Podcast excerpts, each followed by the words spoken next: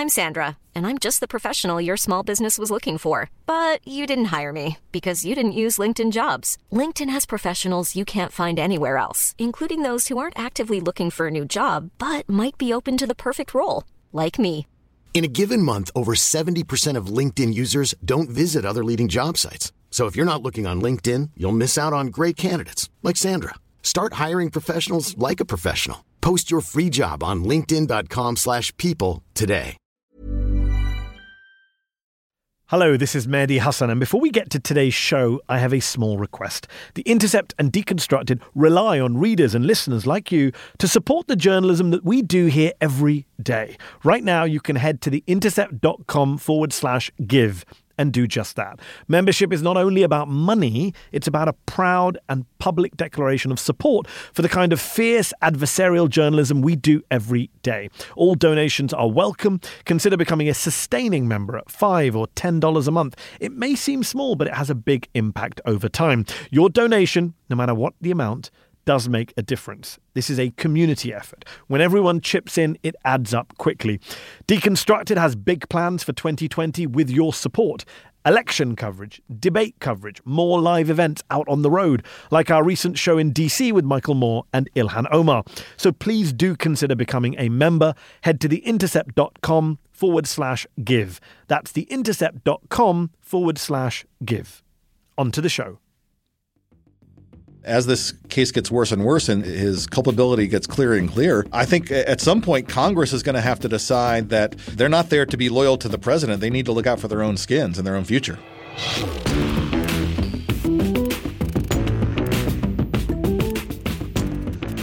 Welcome to Deconstructed. I'm Mehdi Hassan. 2019 began with a promise.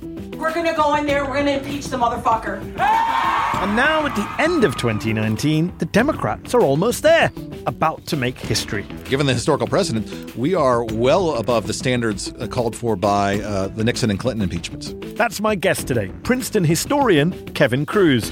In the week that the House Intelligence Committee published a damning report on Trump's abuses of power, and as impeachment hearings opened in the House Judiciary Committee, does anything the Republicans say about this impeachment process bear any resemblance to the truth? And what lessons can we all learn from the history of impeachment? This is the first hearing we are conducting pursuant to House Resolution 660 and the Ju- Special Judiciary Committee procedures that, that are described in Section 4A of that resolution. On Wednesday morning, history was made as the House Judiciary Committee began its first impeachment hearing. The House Judiciary Committee under Jerry Nadler is picking up where the House Intelligence Committee under Adam Schiff left off and is gearing up to draft what a lot of us have been waiting for for a while now articles of impeachment against the President of the United States, Donald J. Trump. How many? We don't know yet. I'd impeach Trump for everything for campaign finance violations and hush money payments to Stormy Daniels, for obstruction of justice during the Mueller investigation, for violating the emoluments clause of the Constitution on a near daily basis, for trying to use the federal government to go after private companies like Amazon, for trying to illegally divert aid from Puerto Rico to Texas and Louisiana, for threatening Congress and the judiciary and the free press. The list goes on and on and on. But House Democrats want to keep it narrow keep it tight. They want to impeach him for bribery, extortion, and abuse of power over Ukraine. Fine. And that's where the House Judiciary Committee comes in. This is the committee, remember, that approved articles of impeachment against only three previous presidents in US history Andrew Johnson in 1868, Richard Nixon in 1974, and of course Bill Clinton in 1998. Nixon quit before he could be impeached by the House while Clinton and Johnson were successfully impeached by the House, but neither of them were removed by the Senate. That seems to be the case again this time round. Donald Trump will be impeached by the House, probably before Christmas, but Mitch McConnell and his fellow Republicans who control the Senate have no interest in putting country above party and impeaching this clearly, obviously, undeniably lawless, reckless, and corrupt president. I mean, just check out Senator Lindsey Graham and the U turn he's performed on impeachment, since acting as a House impeachment manager for the Republicans against Bill Clinton in 1998. You don't even have to be convicted of a crime to lose your job in this constitutional republic because impeachment is not about punishment. Impeachment is about cleansing the office. Impeachment is about restoring honor and integrity to the office. That was Graham then. This is Graham now. I'm not going to read these transcripts. The whole process is a joke. I find the whole process to be a sham, and I'm not going to legitimize it. Is there a more shameless politician in America than Lindsey Graham? I'm not sure. On Tuesday, the House Intelligence Committee released a pretty damning report on what it discovered in its investigation of Donald Trump and Ukraine and military aid and quid pro quos, based on public testimony that we all saw and heard with our own eyes and ears from a range of serving and former Trump administration officials. I know that members of this committee frequently frame these complicated issues in the form of a simple question Was there a quid pro quo? As I testified previously, with regard to the requested White House call and the White House meeting, the answer is yes. The House Intelligence Committee report, running to a whopping 300 pages, concluded that the President of the United States was engaged in a, quote, months long effort to use the powers of his office to solicit foreign interference on his behalf in the 2020 election. Trump, they say, launched a, quote, scheme to subvert US foreign policy towards Ukraine and undermined US national security in favor of two politically motivated investigations that would help his presidential re election campaign. The report accuses the president of what it calls an unprecedented campaign of obstruction of this impeachment inquiry pointing out how he denied documents to Congress and tried to block State Department diplomats and White House officials from testifying. While it doesn't explicitly call for or endorse impeachment, the report does point out, and I quote, the founding fathers prescribed a remedy for a chief executive who places his personal interests above those of the country impeachment. Of course, the entire Republican and Trumpian strategy since these impeachment hearings kicked off has been in bad faith. It's been all about trying to delegitimize the whole process, wreck it with conspiracy theories and straight up lies, and all the while pretend the Democrats in Congress are doing something illegitimate, untoward, unconstitutional even. Just listen to the rantings and ravings of Trump himself. They don't even know what they're talking about. It's a scam. It's a hoax. This is a witch hunt at the highest level and it's so bad for our country. These unhinged extremists have been plotting to illegally overturn the election. They've got a sick puppy, Shifty Schiff. He's sick. And of course, he's backed up by his media echo chamber, the con men and women of Fox News. This is now about overturning the results of the 2016 election. The Dems impeachment witch hunt continues. The corrupt, cowardly Adam, the shifty Schiff. Overturning the election. This impeachment witch hunt. Shifty Schiff. A witch hunt. Witch hunt. It's just one bad faith argument, one ridiculous lie after another. They say it's not Congress's job to remove a duly elected president just a year away from a presidential presidential election. Let the voters decide, they say. There's no precedent, they say, for the way in which House Democrats have gone about conducting the impeachment process. They say there's no support for impeachment. They say it's all partisan, and it should have been bipartisan. The reason I'm offended by what's going on in the House, this will be the first partisan impeachment in the history of our country. So, on today's show, I want to debunk some of these Republican talking points and media myths about impeachment. And I want to try and see what lessons we can all learn from history. Because guess what? A lot of what you've been told about impeachment, the legality, the politics, the precedent, even by top Democrats, just isn't true.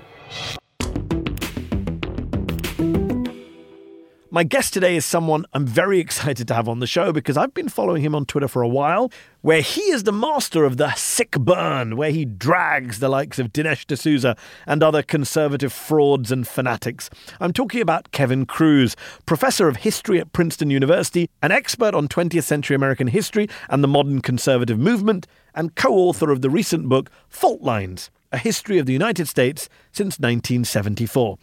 Kevin Kruse, thanks for joining me on Deconstructed. My pleasure to be here. Uh, this week, Kevin, we've had the House Intelligence Committee releasing its impeachment report. Uh, we've had the House Judiciary Committee open its own impeachment hearings. What do you make of the way House Democrats have conducted this impeachment process? Have they done it by the book? Is there a book? Yeah, there really is no book, uh, and so uh, you know the the book is the Constitution, and the Constitution says the House can set up impeachment proceedings uh, uh according to its uh, its however it like, uh, and so we've seen them unfold in different ways. You know, we we with Andrew Johnson. Uh, the House basically rushed to impeach three days after he'd uh, fired uh, Edwin Stanton, and then a week later went back and drew up the articles of impeachment. Uh, they did it, uh, I think, backwards from yes. what we'd, we'd, see today. With Nixon, there were inquiries in the in, in, the Senate and the House, and then finally the House Judiciary Committee took it up and and and plowed ahead that way. With Clinton, there was really no extended hearings in the House Judiciary Committee. They relied on the Starr report to do all the work for them. They kind of rushed it through. Uh, and so we've seen uh, Democrats today have, have done their own thing, but that's in keeping with past practices where uh, it's really been a one off every time. Jonathan Turley, a law professor at GW at George Washington, who was uh, one of the witnesses on Wednesday in front of the House Judiciary Committee, the four law professors who turned up to talk about what it means to impeach a president, what are high crimes and misdemeanors. One of the things he complained about, he was the GOP witness, uh, one of the things he complained about was that this is happening too fast. It's rushed compared to previous uh, impeachments. And that's not true, is it? As you just mentioned, the House impeached Andrew Johnson literally immediately within days of him committing his impeachable offence, his firing of his Secretary of War. And with Clinton, I believe we're on a similar time frame to Bill Clinton. Yes, we are. I think, uh, in fact, uh, we're at the point uh, in the Clinton impeachment where uh, they would have actually voted on the actual articles in the full House. Uh, uh, I think either today or tomorrow, according to that timetable. So it's not too fast at all. That's a, that's an odd complaint to make that it's too fast. There's no provision in the Constitution that it has to proceed over a certain set course of months or weeks or whatever. But it, it also the, the impeachment um, provisions in the Constitution are ones that are there in case a president needs to be impeached. It doesn't say do it slowly slowly. Yeah. Uh, and often, in many cases, if a president needed to be impeached, it would be something that would have to do uh, happen fairly quickly if he yeah. were endangered of a country. And interestingly, many Democrats believe it should be done uh, quickly, and we'll come back to that in a moment. Just in terms of what we've seen this week at the House Judiciary Committee, uh, four law professors turned up to testify about what impeachment is. Um, one of them, Michael Gerhardt of the University of North Carolina Law School, uh, he made an interesting point that I've been banging on about on this show all year long. I just want to play you that clip. We know that not all impeachable offenses are criminal. And we know that not all felonies are impeachable offenses. We know further that what matters in determining whether particular misconduct constitutes a high crime and misdemeanor is ultimately the context and the gravity of the misconduct in question. It's kind of a crucial point, isn't it? Because when I go on CNN or MSNBC and I'm sitting with a Republican panelist, they say, oh, he's not done anything criminal. But that's not what impeachment is about. It's not about criminal offenses. I'm glad to hear a law professor saying that. Uh, that's exactly right. And if you look at what past presidents have been brought up for on on, on charges of impeachment, again, Andrew Johnson was uh, one of the some of the articles basically just dealt with his boorish behavior. He was an embarrassment. He was drunk in public. Those kind of things. Those weren't crimes, but they were uh, uh, something that uh, Congress felt uh, he should be removed for. Imagine having a boorish president, Kevin. I know. I know. It's it's hard. It's hard to think about. but, but think about seriously what the, the most significant crime you uh, charge you could uh, impeach a president for, failing to defend the country from a foreign attack. That's not technically a crime, but I think everyone would agree that that would be an impeachable offense, a, der- right? a dereliction of duty. Exactly right. And what's interesting, though, is when you heard these law professors talk about what are high crimes and misdemeanors, and I've said on this show before, the famous quote from Gerald Ford when he was a member of Congress is that high crimes and misdemeanors are whatever the House of Representatives say they are at any moment in time. Uh, it's not about, you know, uh, felony crimes or breaking uh, the criminal code, in which case, let me throw this out there was it wise to have four law professors turn up to talk about the law and criminality? Should they maybe have had you and some of your colleagues from the world of history, uh, some historians to talk about precedent and to talk about what has happened in previous impeachment hearings? Well, I always think it's a wise move to speak with historians on any occasion. uh, but, but you know, they, they did that in the 1998 uh, Clinton uh, impeachment hearings. They, they brought in my colleague Sean Wilentz was one of them. They brought several uh, historians up to, to speak about it. Uh, and I, I, I personally find those discussions interesting. I, I, guess Congress decided that they would go in a different a different route at this point. And you mentioned already in your opening answer, you mentioned Johnson and Nixon and Clinton. These are the three presidents who had impeachment hearings. Uh, obviously, two of them were actually impeached. Nixon uh, resigned before he could be impeached. What are the big lessons, do you think, as you've been watching this unfold over many months? Uh, and I and I'm a keen follower of yours on Twitter, and I urge everyone listening to follow you on Twitter, not just for your history but for your humour.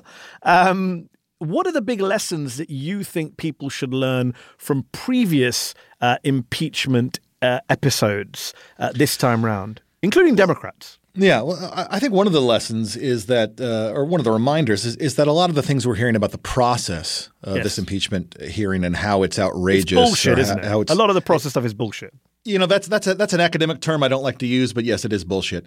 Uh, the uh, the idea that closed door hearings are somehow remarkable.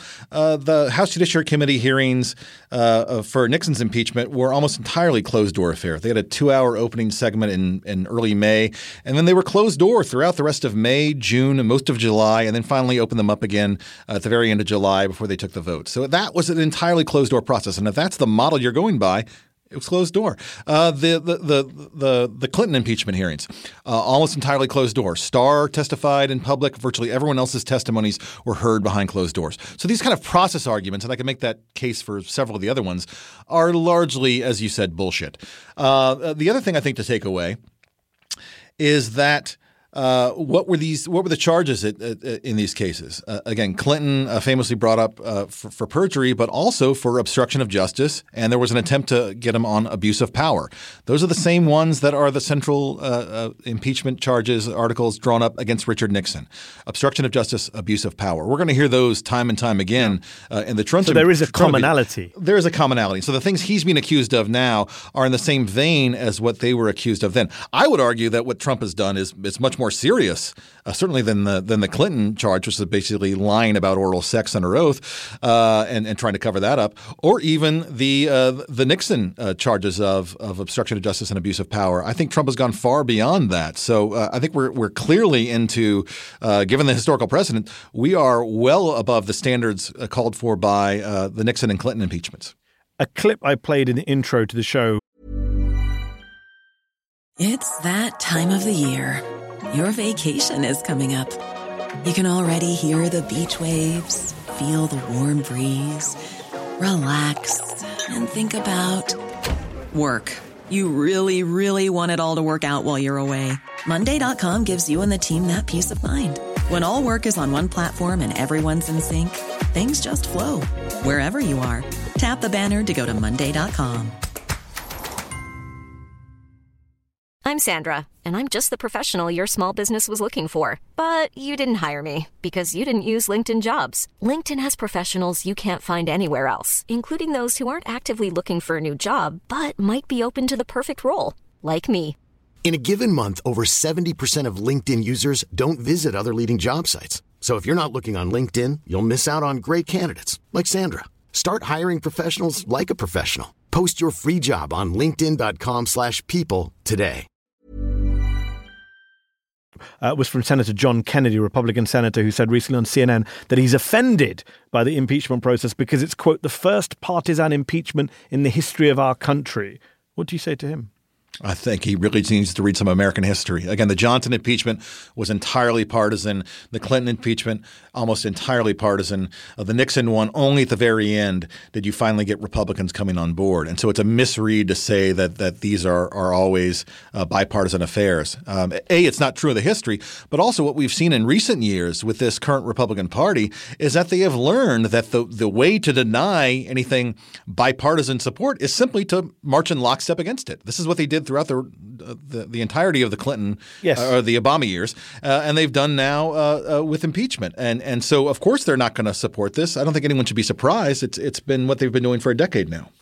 And and on, and on that, you said you know this is a misreading of history. When you look at some of the arguments, one phrase that's used often nowadays in American political coverage is bad faith. Hmm. How much of what the Republicans are doing on impeachment, uh, what they're doing in, at the House Judiciary Committee, what they're doing at the House Intelligence Committee, what the likes of Jim Jordan and Matt Gaetz and uh, Doug Collins and others have been saying and doing on air and in the committees. How much of that is bad faith, do you think?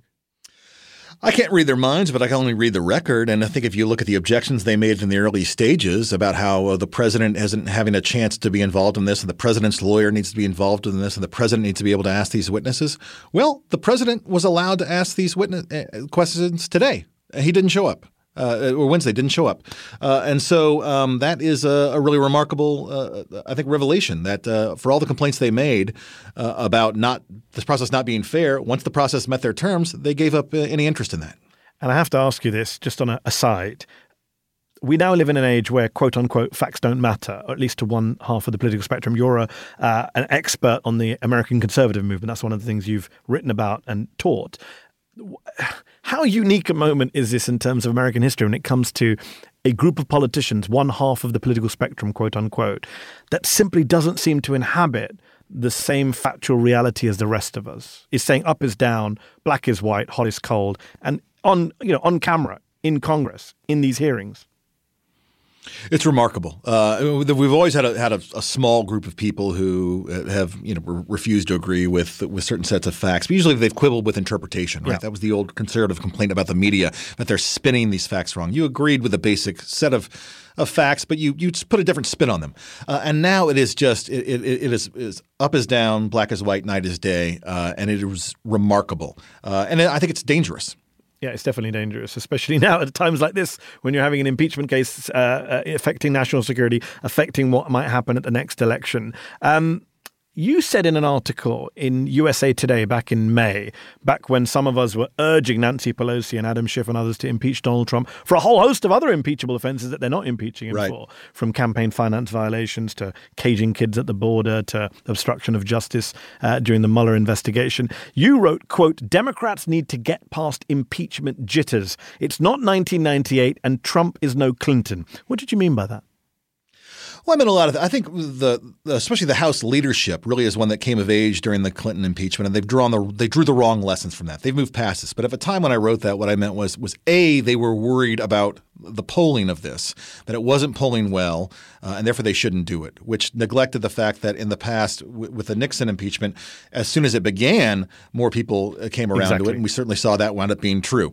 But also, they were worried about the electoral backlash here, and they worried that uh, the lesson they drew from 1998 was, oh, Republicans impeached Bill Clinton, uh, Republicans lost seat in the 1998 midterms. We shouldn't do the same thing in 2018.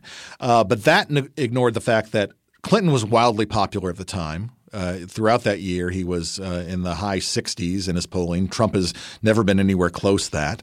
Uh, the polls on should the president be impeached were fairly weak in 1998. They're fairly strong today. There's a majority today, uh, and so I think they were just taking the wrong lessons from uh, from where the public's mood was on this, uh, and they'd extrapolated to that. You, you mentioned you mentioned saw, polls there. Just yeah. to jump in, where does the yeah. 50% in the CNN poll this week that want to impeach and remove the president? 50% of Americans, according to CNN poll where does that and other similar polls, how does that compare to the Nixon polling and the Clinton polling? It's remarkably stronger uh, on both. Uh, the Clinton polling was, I think, you know, it depends on which poll you looked at for impeachment and removal, but it was really in the 20s and 30s. It was at best a third of the country was in favor of this. With Nixon, you didn't get to the point of uh, a majority being in favor of impeachment and removal until basically the articles of impeachment are are, are being drawn up in the House and voted on. Uh, it is remarkably late. It's it's weeks before uh, it's just weeks before his resignation that they finally come around to this. And for a country uh, even more polarized today, where you've got this kind of yes. alternative fact universe of Fox News and Sean Hannity and folks like that out there who are presenting an entirely different picture of this the fact that we're at 51% or so today, whatever the I, I, don't think I saw that CNN poll, but but whatever the bare majority is, that's remarkable. Yeah. Uh, uh, given uh, the, the, media climate. But given it's remarkable, you said a moment ago that, that you wrote your piece in May when the Democrats, the Democratic leadership in the House was more resistant to impeachment. You know, we've talked about it on this show a lot. Nancy Pelosi saying nonsense like Trump is goading us into impeaching him. Right. He's not worth right. it. All that nonsense that she said before she was dragged kicking and screaming to open impeachment hearings. But but are they actually keener today. I know they're very strong on this whole Ukraine thing. They think it's a clear case. They're going to, you know, get the vote possibly before Christmas. But I do wonder. There's still a lot of discussion about wrap it up quickly. It'll hurt us if it drags out. We should keep it narrow. Maybe we might include a a Robert Mueller related uh, impeachment mm-hmm. clause, uh, impeachment article. it still feels like they're still very hesitant about this whole thing, that they don't think it's working well for them.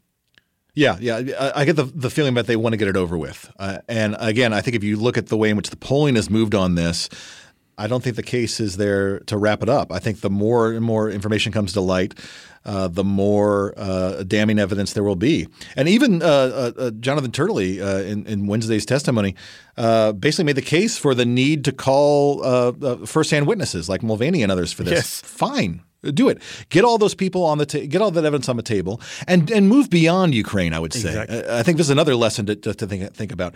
Uh, the Clinton impeachment was very narrowly done on on the lies uh, to the grand jury about Lewinsky and and a, a couple of uh, related things. The Nixon impeachment was big and wide. Yeah. It talked about his tax returns. It talked Cambodia? about was it Cambodia bribes. one of the articles? Cambodia it, it, was on it the didn't table. Get vote, it didn't uh, get a majority vote in the House, but it was one of the articles put forward. It was one of what? Uh, bribes from the milk industry. There was a host of wrongdoing put on the table there. Put it all out yeah. there. Andrew really Johnson, as you mentioned earlier, had a bunch of things thrown. I think it was what, eleven articles. I can't remember how many articles were against Johnson. Eleven. So yeah, I, I, don't, I don't get this uh, obsession with keeping it narrow to. I guess they think it's to do with you know the it's a national security issue. It involves Joe Biden. It's clear. It's open and shut. I guess. Yeah. But I just, I, mean, I just think lead, it's weird if you're going to go down the hassle of him finally impeaching him. How can you not impeach him for all the other crap he's done? I just find it just exactly right. Get it all on the table, and especially if the Senate is, as it as it seems to be under Mitch McConnell, going to move through this fairly quickly and fairly at a kind of a surface level why rush to get to that stage? Take the time yeah. to lay out this case exactly. and to move public opinion, uh, maybe a couple points on this, uh, but to make it more difficult for those uh, the Senate Republicans to kind of sweep this under the rug. Uh, we are in agreement. I would also argue it would help the Democrats in the election campaign next year because when they bring up some of these issues, the public will yep. be more familiar with them if they've been subjected to an impeachment hearing and to public exactly testimonies. Right. When they go back, I'm sure they're going to want to bring up kids in cages. They're going to want to bring up uh, campaign finance violations last time around. They're going to want to bring up obstruction of justice. Well, Trump might say, well, you didn't impeach me for any of those things. Um, exactly you mentioned Mitch McConnell. Trump is not going to be convicted in the Senate. So will this all have been a waste of time? That's what some Democrats even think deep down. I don't think so. I, I think, uh, I, I, mean, I don't think Mitch McConnell uh, and the Republicans, unless it goes incredibly south incredibly quickly, are going to move to remove him. What you might see, though, is that if McConnell feels that his majority is in jeopardy, and it could be with people like, uh, you know, the senators in Maine and Colorado and other purple states are, are on the ballot, uh, for whom a vote on this is a no-win scenario. Either they betray the Trump base or they drive away the independents that they've always yep. uh, banked their reputation on. It's a no-win. And if McConnell realizes that – those senators, which are the number that give him the majority, are going to go down and he's going to lose his majority with it. Then he might try to pressure Trump behind the scenes. Whether Trump would resign like Nixon did when, when Goldwater and Rhodes came to him, I don't know. But even if he doesn't, even if he stays in, even if McConnell doesn't pressure him, even if they move to acquit r- rather quickly, I do still think this is uh, politically effective. That's not the, the most important thing here. There are certain wrongdoings committed. The Constitution calls for remedy. Do it. Put politics aside. But if you're thinking about the politics, if you're a Democrat worried there, I do think that this damages Trump across the board. It it it it, it brings his crimes to yeah. light. It puts him on the defensive. No, no it, one it wants really to does. be impeached and subjected to a trial. I've never understood this logic. Right. The Nancy Pelosi, right. he wants to be impeached logic. Of all people, the most thin-skinned man to ever sit in the Oval Office did not want to be impeached. Exactly. And and it's it's clear. I mean, how he's reacted to it as it's been there, hunt, but, he, but he's not enjoying coup. it. Right. Yeah. Not a not a sober response for sure. You wrote in all. Vanity Fair in November, quote, Trump loyalists have now lashed themselves to the presidential mast, and if Watergate is an American parable, most of them will go down too. What makes you so sure of that? Because I'm sitting here in Washington, DC, where I just had lunch three tables down from Kirstjen Nielsen, who was laughing her head off. There doesn't seem to be consequences for a lot of these people who abuse their power. Well, Nielsen, you know, uh, uh, a member of the cabinet who is, you know, she can be eaten in public without harassment, you know, thanks to you. So that's that's nice. But I don't think she's going to have, you know, many uh, bright career opportunities. So. Uh, if you look at the the, the people who uh, really distinguish themselves or embarrass themselves by uh, defending Nixon through the bitter end, especially the congressmen who were up for election that year, a lot of them went down. Um, a, few of them hung on for sure, and, and people like Reagan, who were uh, outside of Congress, uh, uh, survived and thrived later on.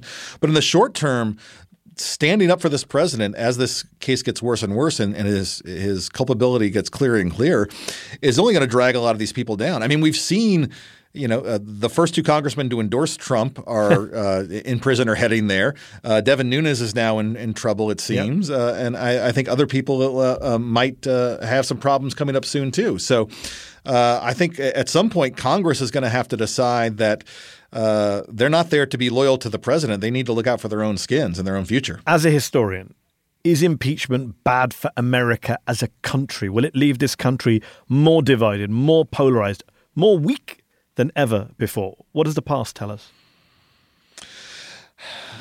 Well, as an historian, my my answer to anything is is it's a little bit yes, a little bit no. So you could see at some levels the impeachment isn't going to make the country more polarized. It just draws uh, into relief the battle lines that have already been formed. Uh, at another level, though, you could look at the the immediate wake of uh, Nixon's impeachment and removal. There was a real sense, uh, I think maybe a false optimism, but a real sense that the country had come together through it. Uh, and so uh, impeachment can be a healing process. Uh, I think the country was less polarized in say, you know, uh, late August 1974 uh, than it had been in, say, uh, August of 1968, yeah. right? Although Nixon wasn't the leader of a personality cult in the same way that Trump is, I, I, suspect removing Trump, which won't happen, but let's say it did, would lead to protests, if not riots, from some in his base. It would lead to, to, to definitely protests in, uh, from some in the base, but at the same time, I think you'd have that that kind of the, the remainder of the Republican Party would finally feel uh, liberated to, to, to, speak up and reclaim uh, reclaim the party. So uh, it, it, could be it could go either way. Again, I'm an historian. My training's in hindsight. Last question. I've got to ask you this. You spend a, some of your time on Twitter. I won't say a lot, but some of your time on Twitter, basically dragging Dinesh D'Souza, the conservative far right ideologue, former criminal, self-styled historian. Why do you do that? I, I, definitely don't do it because I think I'm going to convince him that he's wrong. Uh, I do it because he has uh, a, a, fairly large following on yes. Twitter and on he's on Fox News all the time, and so this message gets out there. And it used to be that historians like me would simply laugh him off and ignore him.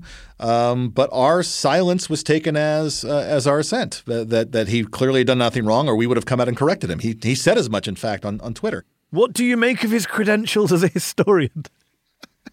He doesn't have any. He he has a he has a bachelor's degree in English from Dartmouth, and that's it. And just remind our listeners, just who may not get a sense of how batshit crazy the modern conservative movement is, represented not just by Donald Trump but by Dinesh D'Souza. What's the craziest thing he's ever said about American history? Do you think? Oh my God, we'd be here all day. I I, I can't even. Uh, endless amounts. It's I mean I mean uh, what it's less than what he says than what he's surprised about. It, it's when he says things like, "Did you know?" It's like Trump. Did you know Lincoln was a Republican? did you know Democrats were the party of slavery? Yes, any grade school student in America knows that. That's how we teach the Civil War. We, we don't we're not hiding these basic facts, and yet he's constantly surprised by them. It's it's it's remarkable. I admire your patience and your wit, uh, Kevin Kruse. Thanks for joining me on Deconstructed. My pleasure. That was historian Kevin Kruse of Princeton. You can follow him on Twitter at Kevin M. Kruse, K R U S E. I urge you to do so because he's so funny and so brilliant on that site. And I agree with everything he said in that interview just now. He's right that the Democrats have been too timid on all of this, that they should have gone bigger, that they've learned the wrong lessons from the history of impeachment, and that the Republicans, by the way, are straight up lying to you, lying to all of us about that history. But we are where we are. Let's see what happens next. History is literally being made in front of our eyes.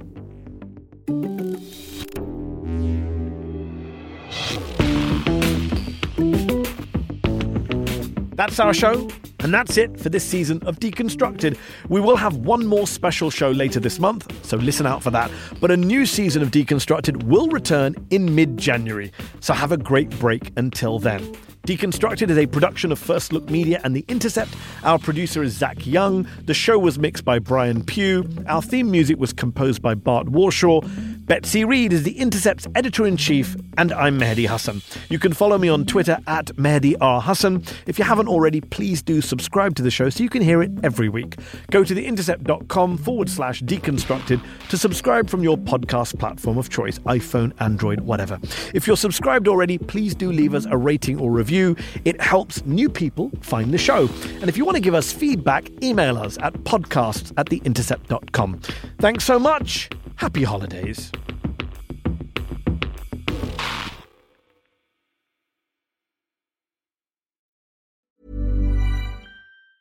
Hey, it's Danny Pellegrino from Everything Iconic. Ready to upgrade your style game without blowing your budget? Check out Quince. They've got all the good stuff shirts and polos, activewear, and fine leather goods, all at 50 to 80% less than other high end brands. And the best part? They're all about safe, ethical, and responsible manufacturing. Get that luxury vibe without the luxury price tag. Hit up quince.com slash upgrade for free shipping and 365 day returns on your next order. That's quince.com slash upgrade. Normally, being a little extra might be a bit much, but not when it comes to healthcare. That's why United Healthcare's Health Protector Guard fixed indemnity insurance plans, underwritten by Golden Rule Insurance Company, supplement your primary plan so you manage out of pocket costs. Learn more at uh1.com. Summer's just around the corner, so give your body the care it deserves with Osea's best selling Undaria Algae Body Oil. Created by infusing Undaria seaweed in barrels of botanical oils, it leaves skin silky soft and glowing. Plus, it's clinically proven to improve elasticity and deeply moisturize without feeling greasy. It's safe, clean, vegan skincare. Get 10% off your first order at OseaMalibu.com with code GLOW, plus free shipping on orders over $60.